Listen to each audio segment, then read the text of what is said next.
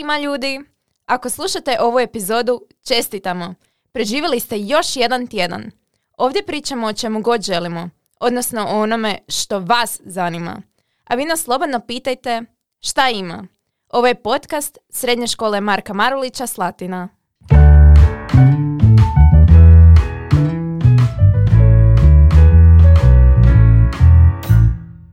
Dragi naši vjerni slušatelji i svi vi koji ste ovdje prvi put. Danas vas zabavljamo našim razmišljanjima o temi koja je uvijek aktualna za svakog učenika. O temi o kojoj svatko ima neku dobru priču i o kojoj svatko može nešto reći. U ovoj epizodi pričamo o šalabahterima i prepisivanju. Htjeli smo ovo jako dramatično najaviti, a danas su s vama Kristijan, Anja i Sara. Nijedno od nas troje, a možda ni nitko od vas koji nas slušate, nema baš čiste ruke kad su u pitanju šalabahteri. Pa mislim, neki dan sam baš istraživala o ovoj našoj temi i sad naišla sam na neki članak, mislim ne znam odakle, ali u biti opisana je situacija koja se dogodila nekom dečku i u biti taj dečko, koliko sam skužila, imao je neku savršenu foru za uspjeh, a, tak, a ide nekak da je dečko prvo nabavio taj neki udžbenik, kao jer je znao da ga profesor obično koristi kao da izvuče pitanja iz testa. I onda je valjda na svakom satu ispitivao profesora razne stvari iz te knjige, kao navodio ga da mu daje detaljne odgovore na neka pitanja koja su njega zanimala. I svaki put kad bi on poslije tog sata, ili to jest poslije škole, nakon, kad bi išao doma, razmišljao o tome što mu je profesor pričao na satu i sve to zapisao. I e, najbolje od svega je kad mu je profesor dao neku zadaću ili neki zadatak, on bi to riješio, ali bi onda kao tu zadaću pokazao profesoru i pitao bi ga gdje je pogriješio i profesor bi mu naravno odgovorio i onda je u stvari dečko je prevario cijeli sustav i još se naspavao noć prije ispita. Mislim, ne možeš vjerovat, mislim, naravno, šalim se, ali kao realno to je najbolji način da se... Da, dobro, možda niste na prvu shvatili o čemu se radi jer nismo ni mi, ali zapravo je poanta ove priče da je dečko redovito učio i da je jedini uh, pravi učinkoviti način da budete uspješni na ispitu uh, taj da taj ispit na vrijeme se spremite, jel? normalno za taj ispit. Ali ok, uh, nije to tema ove epizode, nego nešto potpuno suprotno, uh, prepisivati na ispitu ili ne, to je pravo pitanje. Da, ali mislim kao, sad kad gledamo, druga strana medalje je zapravo da su šalabahteri tu od kad je svijeta i vijeka, mislim, bar od kad je škola i učenika, ne znam. Ali ipak kao različite zemlje zapravo imaju različite pristupe samom prepisivanju šalabahterima. E, Mislim, danas ćemo malo raspraviti o tome e, zašto je u nekim zemljama prepisivanje kažnjivo, čak izbačenjem iz škole, a mislim u, svak, e, kao, u, u državama kao kod nas to je svakodnevna pojava i niko se baš ne obazire previše na to. Tako je, recimo najveća razlika um, u prepisivanju kao u drugim zemljama i kod nas je recimo ovo moje istraživanje koje sam našao na internetu i radi se o jednoj ženi iz Japana. Znači ja sam 100% siguran da vi nećete povjerovati što se dogodilo u ovoj priči, a još manje zašto je ova žena to uopće napravila. Dakle, ona je prepisivala na nekom ispitu i onda kasnije se osjećala jako loše i osjećala je grižnju savjest zbog toga i onda se prijavila policiji. Ne, da Da, ajme, zamisli. Da.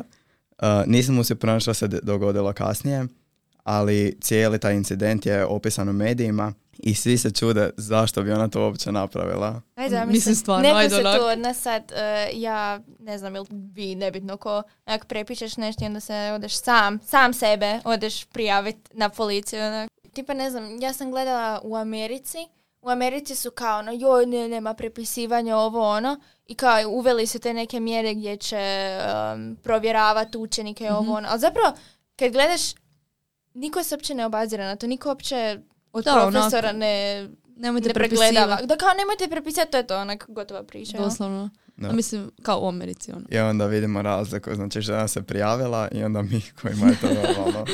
Ajde zamisli, onak, prijaviš se jer si prepisao. Dobro, nemojte sad mislit um, da se mi pravimo tu da smo kao najbolji, da mi ne koristimo šalabaktere, ovo ono. Uh, naravno, to nije istina. Uh, žao nam je, dragi profesori. Uh, nadamo se da nismo narušili uh, vašu sliku o nama. Ali, znamo da to nije u redu, ali to je nešto što svi rade, realno, tako da. Nedavno sam uz istraživanje ovoj ženi iz Japana pronašao i priču o studentu koji je dok je radio završni rad, radio ga je tako da je očito malo plagirao i postotak plagiranja mu je bio 23%. I onda on nije znao šta da radi, pa je odlučio na nekoj društvenoj mreži uh, staviti oglas da mu neko pomogne smanjiti taj postotak plagiranja na dozvoljenih 20% sa njegovih 23%. I znači on je javno traži da mu neko pomogne smanjiti taj postotak plagiranja.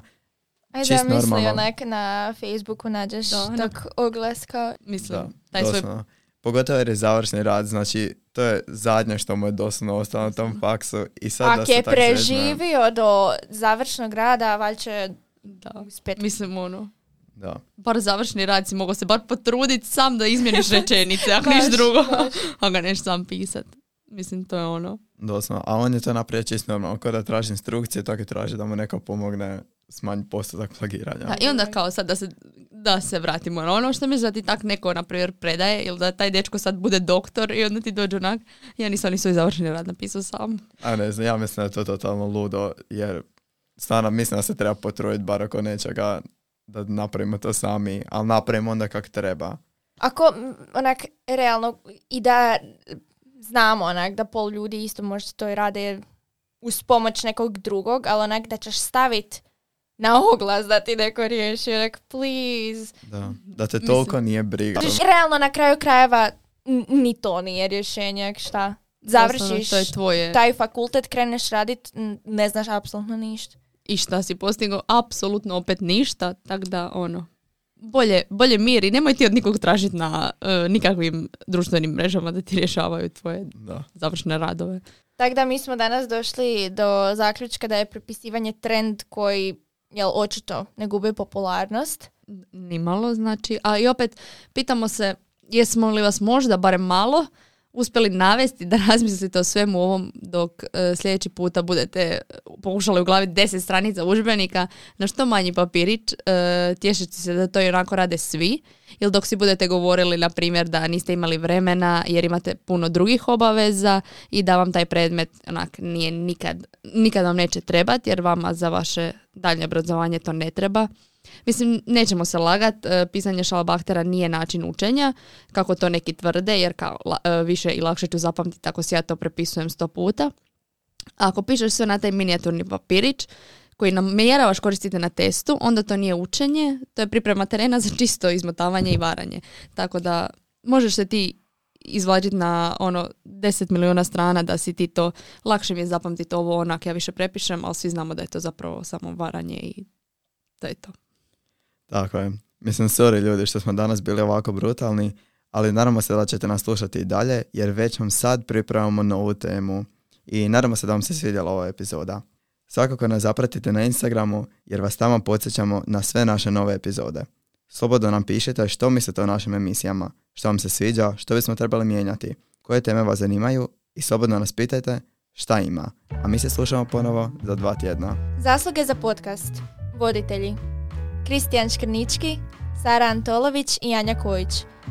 Ton majstor i urednik Gabriela Kovačević. Originalna glazba Gita Špoljarić i Dino Boronjek. Grafički dizajn Hana Lovreković.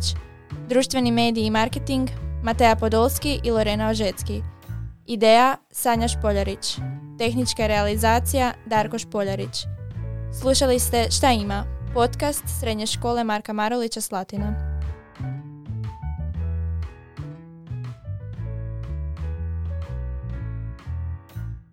Podržite nas kako biste nam pomogli stvarati sadržaj koji volite. Pretplati se, ostavi recenziju i nastavi nas slušati. Slušamo se svaki drugi petak. Odjavljujemo se za ovaj tjedan dok vi razmišljate o tome šta ima.